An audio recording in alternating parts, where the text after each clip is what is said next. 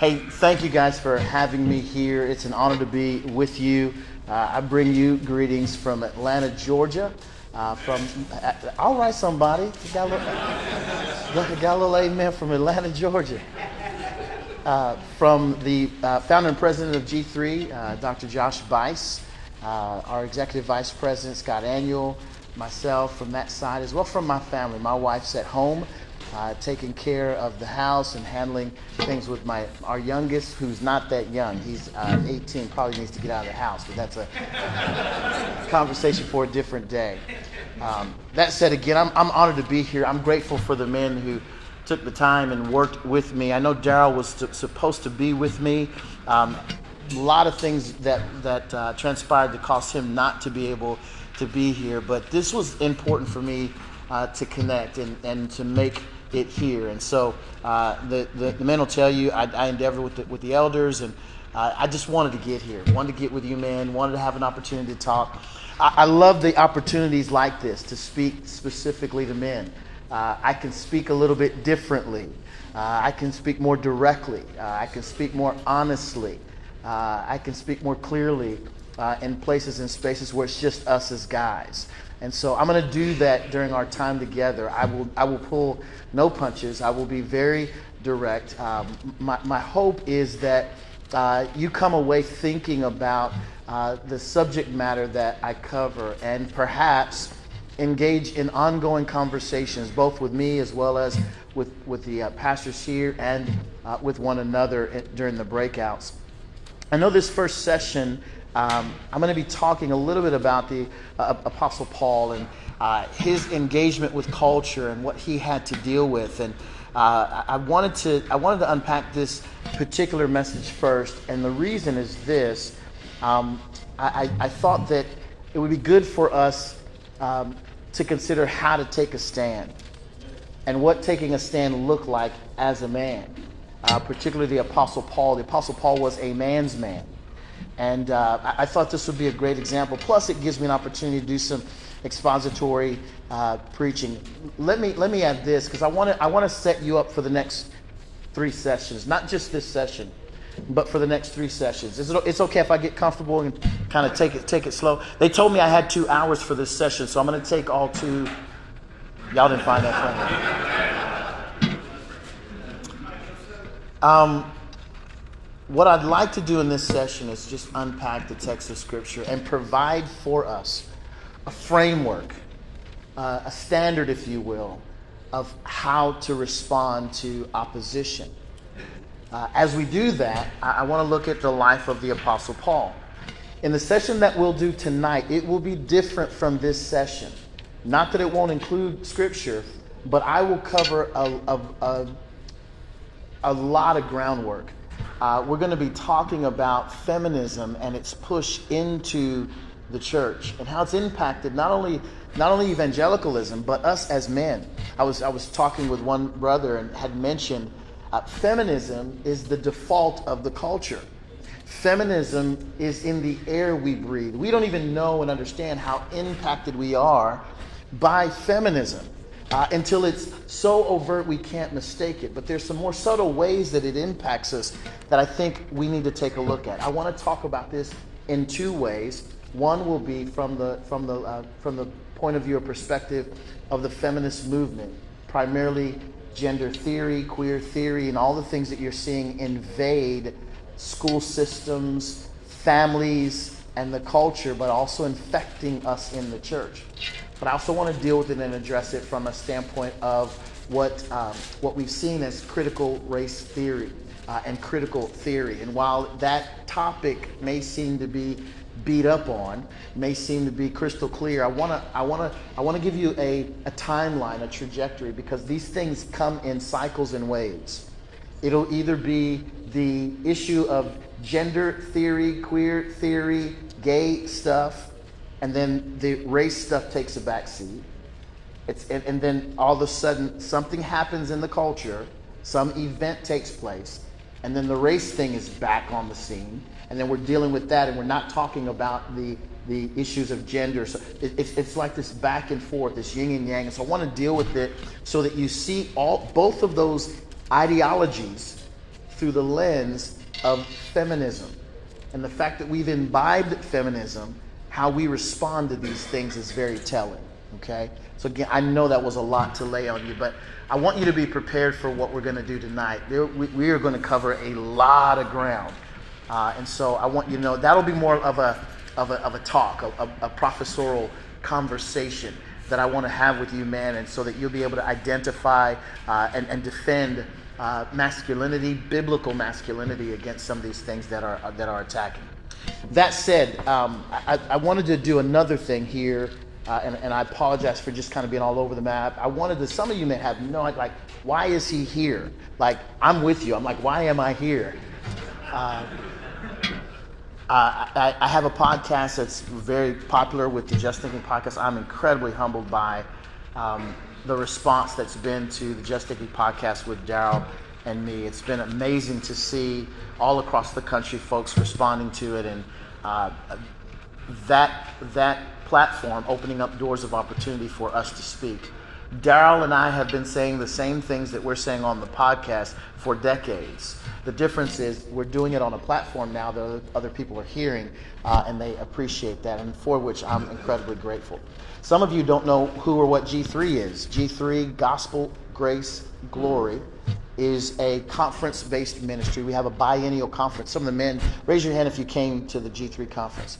Just one of you, two of you, pastor there. Anybody else? Three or four of you? There, there we go. Big conference. I'm the executive director of operations. I simply run it.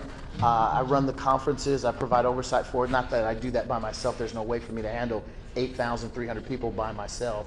Um, but I, I, I kind of head up all of the planning and organizing of that. Uh, and then on the back end, I, uh, when we're in the off years, we do smaller conferences around the country. In fact, we will be doing a, a conference uh, in Southlake, uh, Texas. So in your backyard in May, May the 9th through the 11th. Uh, tomorrow, I'm going to have some. Um, I, I, was I was just talking. We're going to have some codes. I want you guys to come in for a really reduced price. So I'm going to figure that out tonight, and we'll we'll announce that tomorrow if you're interested in, in attending that. Um, so that's kind of what I do in a nutshell. Outside of that, I'm the, the husband of Tamika Walker when she claims me.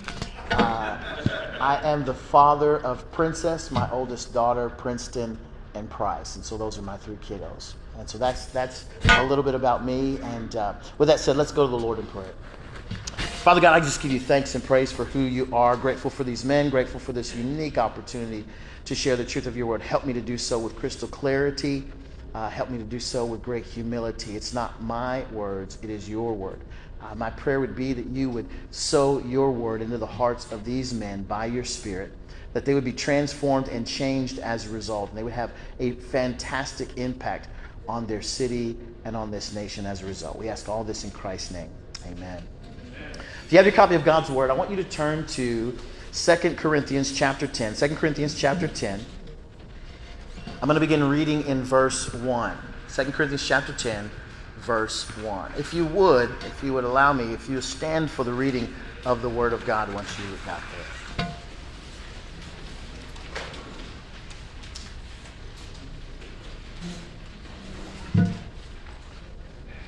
This is God's Word, and it reads as follows I, Paul, myself entreat you by the meekness and gentleness of Christ. I, who am humble when face to face with you, but bold toward you when I'm away. I beg of you that when I am present, I may not have to show boldness with such confidence as I count on showing against some who suspect us of walking according to the flesh. For though we walk in the flesh, we are not waging war according to the flesh.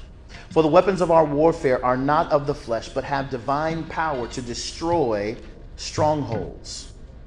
We destroy arguments and every lofty opinion raised against the knowledge of God, and take every thought captive to obey Christ, being ready to punish every disobedience when your obedience is complete. You may be seated. If, if, you listen, if you listen to the words of Paul, this very section of scripture is it's, it's, a, it's a man's scripture. This is grown man talk. This isn't this isn't mamsy pamsy, feel goody, watered down touchy feely. No, Paul is, Paul is being very direct, very clear, very masculine as he writes this, pens this letter to the people at the church at Corinth. Many of us have grown acquainted with the names of individuals who, who've been martyred, right, for their faith. We think about Paul. Paul himself was martyred for his faith. I had a chance recently, uh, we just came back. Uh, we took a group, G3 took a group of uh, people on the British Reformation tour. Uh, and as we went around and toured the sites of the Reformation, we, we stood in some of the places where men were martyred for the faith. Think about that for just a moment. The idea that men are willing, at the cost of their lives, to stand firm in the faith. As I sat there, stood there, listened to different speakers talk about the lives of these individuals who lost their lives for the cause and sake of Christ, I was blown away. I, I had to take a minute and reflect on my own life, right? What am I willing to stand for? What am I willing to, at, at, at, at threat of my own life, stand against? What am I willing to, what, what means something to me? If I could kind of think through in my mind, craft a list of, of things that I would be willing to fight you for to the death, what would that look like? As men, I think all of us, at some level, whether it's uh, related to our family and defense of our family, or whether it's the idea of the, of the defense of, of a belief, of, of faith, the faith that we have. What does that look like for us? We have lived in a culture, a society that is, it has embraced the Judeo Christian ethic. And that's been a wonderful blessing to us, to all of culture, to all of society as a result. But unfortunately for the church, for Christians, we seem to thrive at the point at which we are under the greatest attack. When things are rosy and wonderful and nice for us, we have a tendency to be soft and, and kind of relaxed and kind of. Have, have, you guys felt this kind of thing happening? And what happens as a result is we witness what's taken place in culture. Culture begins to thrive as they embrace these ideas that are opposite the Christian worldview. Why? Because Christians are we, we feel good. Like nobody's knocking on our door to come drag us out or pull us out of church or you know find us in our homes. We, there's no threat of that. There's no threat to going uh, at the corner uh, uh, uh, store or, or, or in, the, in, the, in the country square and, and, declaring i believe in christ. There's no fear of being dragged off and, and imprisoned or, or put away. There's no fear of that. And in light of that men have a tendency to dial back the intensity. You know, we, we, we may or may not show up to church. I mean, who, I mean, who, who shows up to church? I mean, Sunday night church? Like, who does that anymore? Why, why would we, why would we spend the time doing Wednesday? I mean, prayer meeting? Are we going to pray that long? Is that, I mean, seriously? I know that you men are here on a, on a Friday, Saturday because you've committed yourself to the work that's here at the church. You're here because you don't want to be that kind of lackadaisical man that kind of relaxes and sits by and lets life happen. Your intent in being here is to take notes, to study hard, to sharpen your sword so that you can be even more effective at articulating the things of God. I believe as we take a look at our text, I think we're going to see that Paul gives us some very clear instruction for what that looks like. I mentioned the Protestant Reformation that I had a chance to go and see some of the different sites of, of those who were martyred. I mentioned the idea that those who were mar- martyred were martyred during the Protestant. We forget that that word is actually Protestant. We, we, we were protesting something. We were protesting what was happening in, in Rome and that, the, that doctrines had gotten muddled and absolutely demo, just really done, done away with. Justification by faith alone. Salvation by grace alone, through faith alone, in Christ alone, according to Scripture alone, to the glory of God alone. Men were willing to suit up and, and even lose their lives for declaring that truth. As I think about that, I think in our day there's some questions that come to mind. I think there's some questions that we need to ask. And the questions sound something like this Is the Reformation over? Is the Reformation over? Is there any reason for us to, to continue to reform? We, we hear the, the, the saying, Semper Reformanda, always be reforming. Is, is, is that over? Is that done? We must ask this question as well. Were, there, were the men of that time in the 16th century different from the men at this time? And if so, how so? Are we as men willing to stand up for what is most important? Are we as men willing to sacrifice our comforts for the sake of our families, our churches, and ultimately for the cause and sake of Christ? I think this is a time, a wonderful time during this retreat to reflect and ask the question what kind of men are we? What kind of man do we want to be? As we leave this place this weekend, if we've examined our lives through the lens of Scripture, if we've taken the mirror of God's Word and held it up closely to ourselves, how will we be different on Monday morning as a result? The reformers were willing to give of their lives based upon the conviction that the entirety of Scripture, all of Scripture, is inspired by God and useful for instruction, reproof, correction, and training in righteousness. And as we contemplate, even if for a brief moment, their historical sacrifice during the 16th century, the emergence of their exceptional sense of dedication, devotion, and commitment should not astonish or surprise us. We shouldn't be blown away or shocked by the fact that men were willing to give their lives. I think this is important to think through. This same devotion, this same sacrifice, this same commitment that originated 15 centuries earlier with those who named the name of Christ, this would be what was exemplified, presented to us through the life of men like the Apostle Paul. The Apostle Paul himself would be martyred in Rome at the hands of the Emperor Nero. It's Paul's example of dealing with this as he addressed the false teachers of his day that I think will inform us well for our time. It'll prepare us as we are subject to all kinds of persecution. In the text, I want you to consider three ideas as we unpack the text. The first idea I want you to consider is Paul's meekness. Paul's meekness in verses 1 and 2. If you're an outline guy, this is kind of this, these are kind of the hangers I'm going to hang my hat on. Verses 1 and 2, we're going to consider Paul's meekness. Paul's meekness in verses 1 and 2. I'd also like for us to consider Paul's might, or the might of Paul's message. The might of Paul's message in verses 3 through 5a. And then finally, I'd like for us to consider Paul's motivation. Paul's motivation in battle. Verse 5b and 6.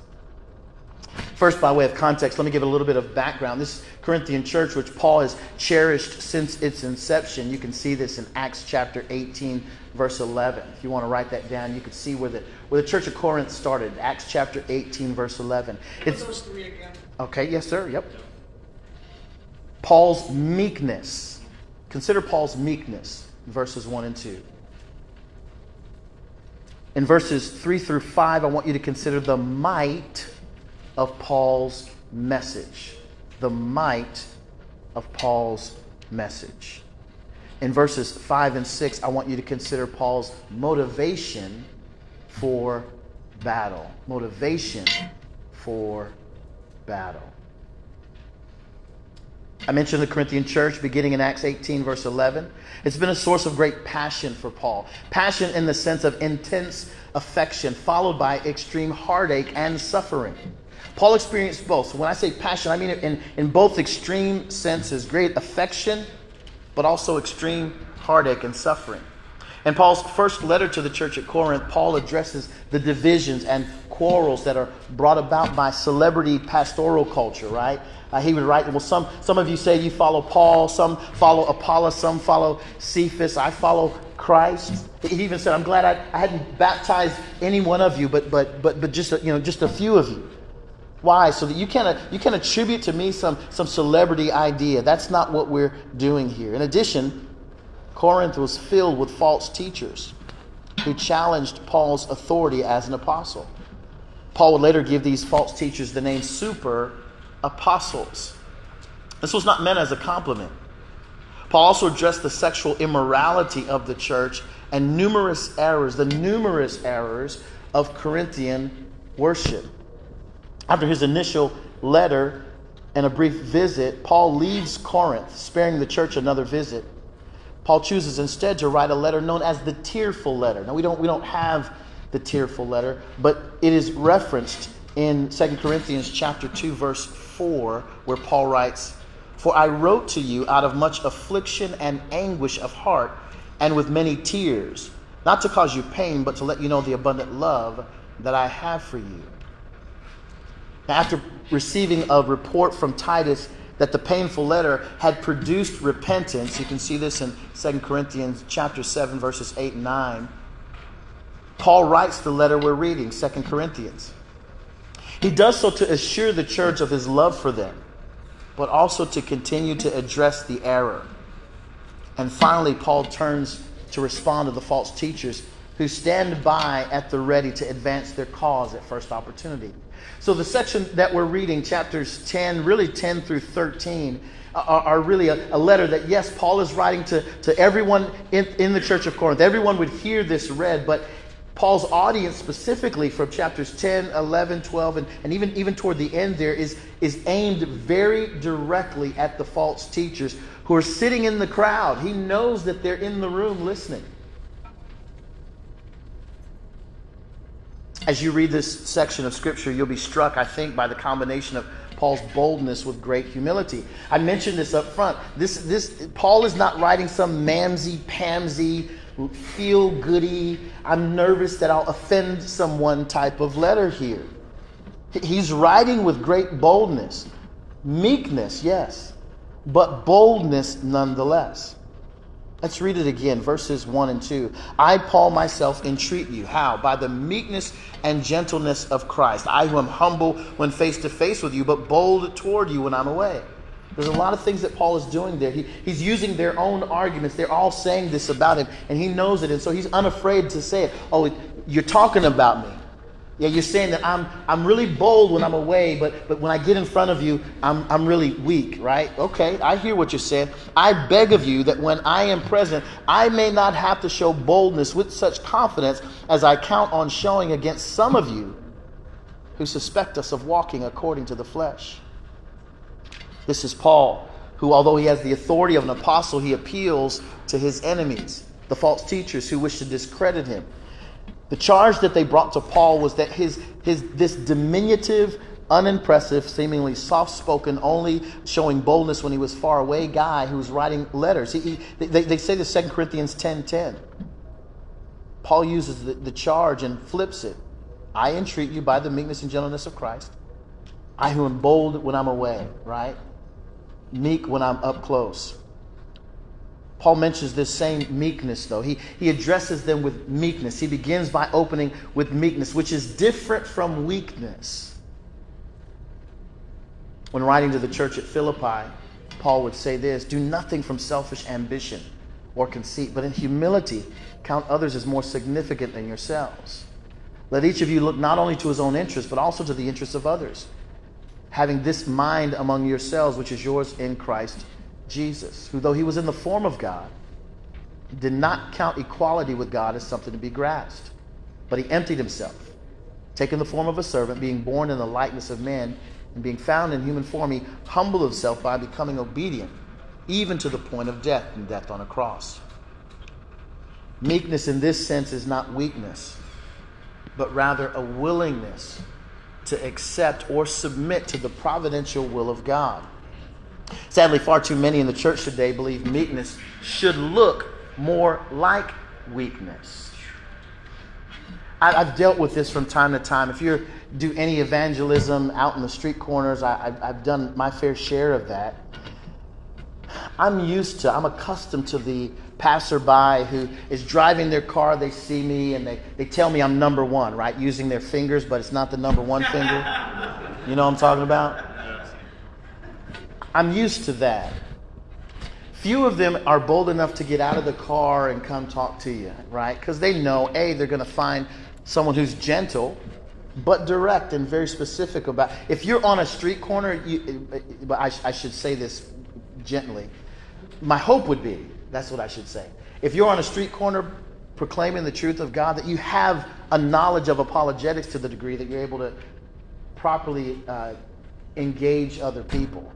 Uh, my hope would be that, that you're connected to a local church where elders are providing oversight for you long before you get out on that street corner. We've got a lot of yahoos who are camming up and putting their cameras on and going and starting a, a you know an issue just for the sake of building a brand or building a platform. That's definitely not something we want to do. But needless to say, the greatest pushback that I would ever receive when I was out there wasn't necessarily from the angry atheist. I could deal with them.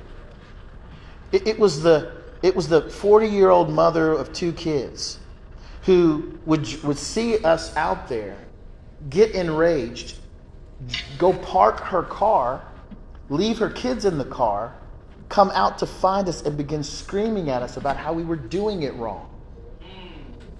You're doing this wrong. You can't be like, you can't say it this way. You, you're doing this wrong. I'm thinking, what, what do you think we're doing? And if there's a right way to do it, I'm all ears. I want to hear what that right way is. Show me that way. The, pushback was normally from someone who named the, or claimed to name the name of Christ. You'll hear that example again when I talk about the feminism piece. Many want meekness to look like weakness. But that is not at all what we're encouraged to do. Our day requires a demonstration of Christian conviction, much like the conviction of those whose lives we're learning about, where followers of Christ are equipped with God's word and are ready, when necessary, to sacrifice for what we believe.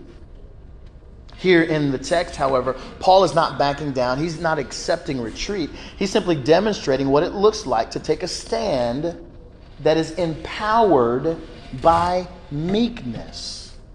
This is an important characteristic for us to think through and about.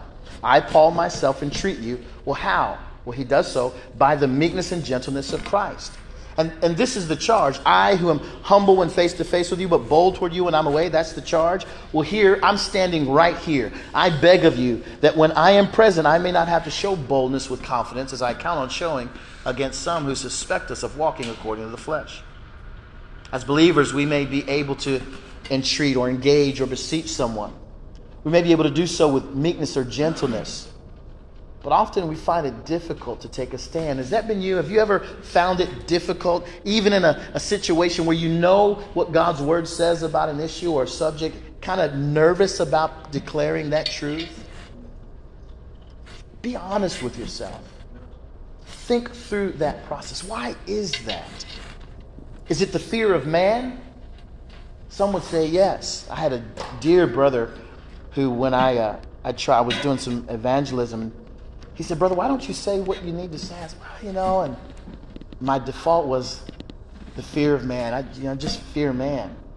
He looked at me straight in my face as a man and said, Well, why don't you fear God more than you fear man? It's time for us as men to build a healthy fear of the Lord. Why do we as Christians find it difficult to take a stand? Well, in his book, A Body of Divinity, the Puritan preacher Thomas Watson writes this quote, A Christian is a military person. Listen to this. A Christian is a military person. He fights the Lord's battles. He is Christ's ensign bearer. Now, though he endures a hard fate and the bullets fly about, he fights for a crown. End quote. English author John Foxe would write this quote, Princes, kings, and other rulers of the world have used all of their strength and cunning against the church, yet it continues to endure and hold its own. End quote.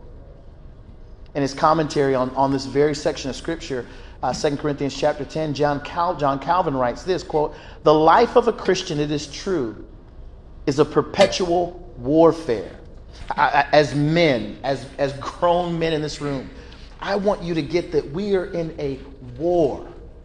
We're warring against our flesh. We're warring against our, our, the carnal nature on the inside of us. You want to talk about spiritual warfare? That's the spiritual warfare that you're engaged in on a daily basis to ensure that, that you submit yourself to the glory of God and to the Word of God. We're in a war against a culture that desires to see perversion and not only invade our streets and invade our schools, but enter into our pulpits as well. We're going to talk about that this evening. He says this. Let me finish the quote. John Calvin writes, quote, The life of a Christian, it is true, is a perpetual warfare. For whoever gives himself to the service of God will have no truce from Satan at any time, but will be harassed with incessant disquietude. That man, therefore, is mistaken who girds himself for the discharge of this office and is not at the same time furnished with the courage and bravery for contending. For he is not exercised otherwise than in fighting.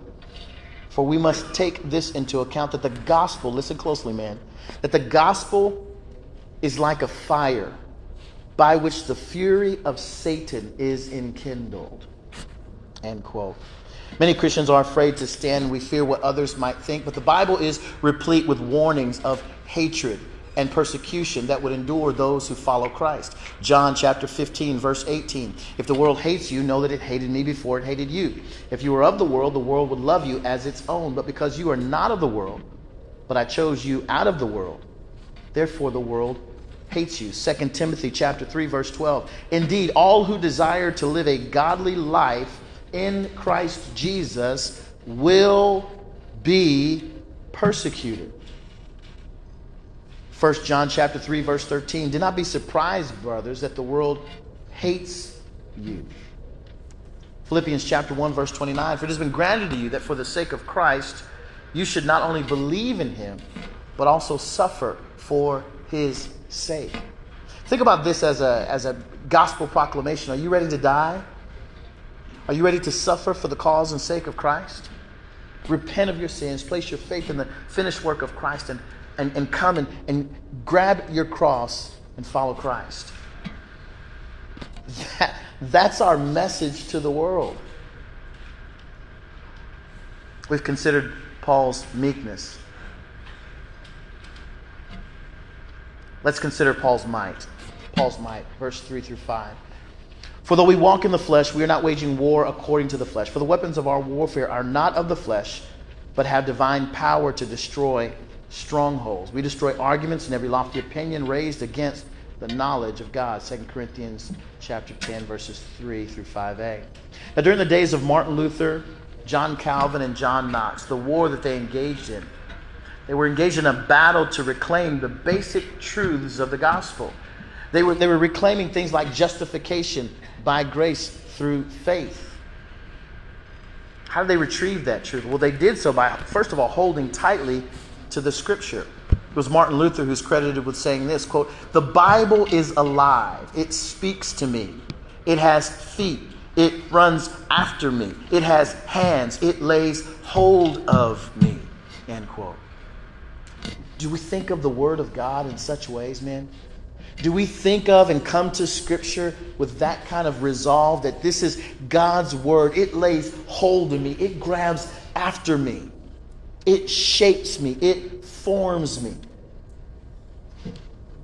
This is the idea that, that Luther is trying to express. It was John Knox who said this quote, We believe and confess that these books of the Bible are canonical, that they are the infallible rule of faith and practice every aspect of his life. This John Knox start, started the, the, the Scottish Reformation, Presbyterian preacher, desired to live his whole life really reflected throughout as it relates to what God's word had to say about the issue. Today, however, there's a battle being waged against the scripture. While the battle in our day looks different than in the days of Knox and Calvin, they are no less dangerous today than they were in their day. That truth could not be more apparent than even recently. More recently, there was a conference that was held at North Point Community Church in my home state of Georgia. Pastor Andy Stanley defined the objective of a conference that he had uh, there at his church. The conference was uh, uh a place for parents of LGBTQIA plus children and for ministry leaders looking to discover ways to support parents and children of their churches. This conference featured gay affirming speakers and teachers who sought to teach parents to remain connected to their same sex attracted children through affirming their identities. This is one of the things that, that you've got to think through. Um, I, I, I, butcher this quote every time. It's Charles Spurgeon, who, when he talks about the, the, the issue of discernment. Says that, that, that knowing the, the difference in, in discernment is not knowing what's right and wrong. Discernment is knowing the difference between right and almost right. Well, he almost gets this right. Stanley almost gets this right. The conference featured gay affirming speech, speakers and teachers. That's wrong. Who sought to teach parents to remain connected to their same sex attracted children. That's right. But the way that they're going to do this is through affirming their identities. If they were affirming the fact that they are children of God, that they are created in the image of God, that's one thing. But if they're going to affirm them on the basis of their deformed sexuality, then we have a problem. This conference is not a symptom of a problem, but rather the manifestation of a direct intention by Stanley who has one of the largest multi campus churches in the country. As it pertains to a new view of biblical teaching on sexuality, Stanley states this that he embraces a form of Christianity that, listen to this, quote, draws circles of inclusion rather than one that draws lines, end quote. To the uninformed believer in Stanley's church, who has spent the past few years unhitching themselves from the Old Testament, this new ethic is, is the planned next step in a direction that leads to destruction. Andy Stanley is a wolf who has come out of the closet, but he's not alone. Following the Dobbs verdict, which ended the constitutional protection of abortion, many pastors raced to their pulpits to deliver messages, many of which were in complete opposition to a biblical worldview on abortion. On the Sunday after the Supreme Court decision, Jamal Bryant, he's a black pastor in my home state of Georgia, senior pastor of New Birth, listen to this New Birth Missionary Baptist Church. It's an ironic name given what he's actually going to say. Right after the Dobbs decision, he raced to the pulpit to say this quote, This week, America has turned its has turned back the hands of time and has declared war on women in this nation. I want us to stand to say to this nation that if America were authentically pro life, then they would immediately abolish the death penalty. If they were really pro life, they would put more money into Head Start programs. If they were really pro life, they would seek to cure the opiate addiction in this nation. If they were really pro life, they would make sure that teachers felt safe in their schools. If they were really pro life, there would be stricter measures regarding gun control in this nation. End quote. What's really problematic is that Bryant said all of this on a Lord's Day service without fear of men racing to the pulpit and snatching him out of it. That's what actually should have taken place. Had men been in the room to hear this heretical teaching. Jamal Bryant would continue to speak about this, but he, he uses the language of war. Have you noticed this? They declared war on women in this nation. While men of God who understand the Word of God sheepishly kind of are nervous about whether to say the right kinds of things. Men who are saying the wrong things are empowered emboldened on the Lord's day to step into the pulpit and say these kinds of things. It's time for us as men to stand up. Amen. Jamal Bryant would continue the service, which ironically concluded or included, get this, baby dedications. Right after he said this, you can see this on video on YouTube. right after he said this, there's a line of babies being dedicated. What we're witnessing here is a modern day super apostle saying what needs to be said to captivate a crowd who has itching ears and have assembled themselves teachers willing to say what they want to hear. There's much more that can be said about Jamal Bryant's statement. However, I want to do what our text says. Our text says that we have a responsibility to destroy arguments and every lofty thing raised against the knowledge of God. So let's take a moment to do that.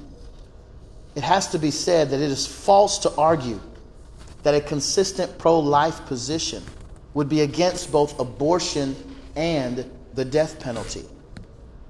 The pro life position understands that the death penalty adjudicates the most brutal of murderous acts. Pro life proponents advocate for the death penalty for convicted murderers because of the high value that we place on innocent human life. This position is not a new idea. It dates back to the Old Testament.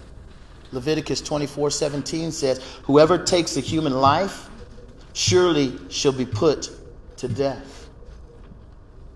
Furthermore, the baby in the womb has committed no crime worthy of death. Final area that, I, that I, I'll, I'll touch on is just this area of racial idolatry racial idolatry. I, just for the sake of time, I won't get, go into it here because I'll, I'll revisit this conversation at a later time. But it's important for us to note that as we examine these things, for those of us in this room, it's easy for us to hear these ideas and desire to wage war according to the flesh. But Paul admonishes us in verse 3. He says this look at your text. For though we walk in the flesh, we are not waging war according to the flesh. The type of battle that we're engaged in does not resemble that of our adversaries. We see this in scripture time and time again. 1 Peter chapter 3 verses 15 and 16. But in your hearts honor Christ the Lord as holy, always being prepared to make a defense to anyone who asks you the reason for the hope that is in you. And then Peter explains that we are to do this with gentleness and respect, having a good conscience, so that when you are slandered, those who revile your good behavior may be put to shame. Look back at our text, verses 4 and 5.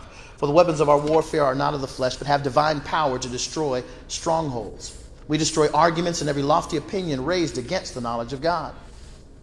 Here, Paul employs the idea that the weapons that we have are weapons given by God, and those weapons have divine power to destroy strongholds. The question, men, is this Do we believe that to be true? As I look around evangelicalism, I see men who want to grab every other weapon besides the Word of God. They're willing to embrace CRT. They're willing to embrace social justice. They're willing to embrace all of these man made ideologies in an effort to right the wrongs that they see in culture rather than standing on the truth of the Word of God. They don't believe that the weapons that we're given have divine power. The idea that a stronghold in the, in the first century, the idea that a stronghold could be destroyed was unimaginable for those reading the words of Paul. A stronghold was a high fortification intended to be unscalable and impenetrable. While the strongholds of a city may be difficult to scale, Paul himself experienced the divine power of God to destroy strongholds firsthand. You, you remember in, in, in, Acts chapter 9, he is still breathing fiery rage against the people of God. He's, he's, he's collecting the, the letters that he needs to go gather up believers and to imprison them. And as he's on his way, he encounters Christ himself, the very living word of God. And the stronghold that was in his mind is absolutely destroyed in an instant. In an instant. Once he goes through a process and regains his sight, he is preaching Christ as Lord. Men, we have the Word of God. It is a weapon with divine power to destroy strongholds. We need to know it and we need to use it.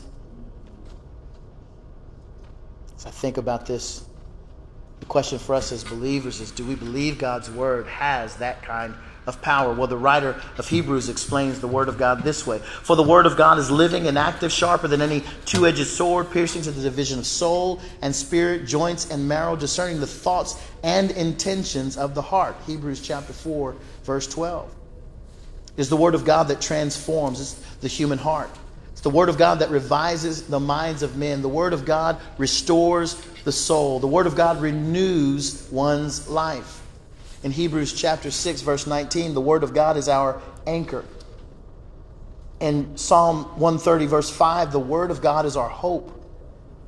In Psalm 119, verse 62, the Word of God is our joy.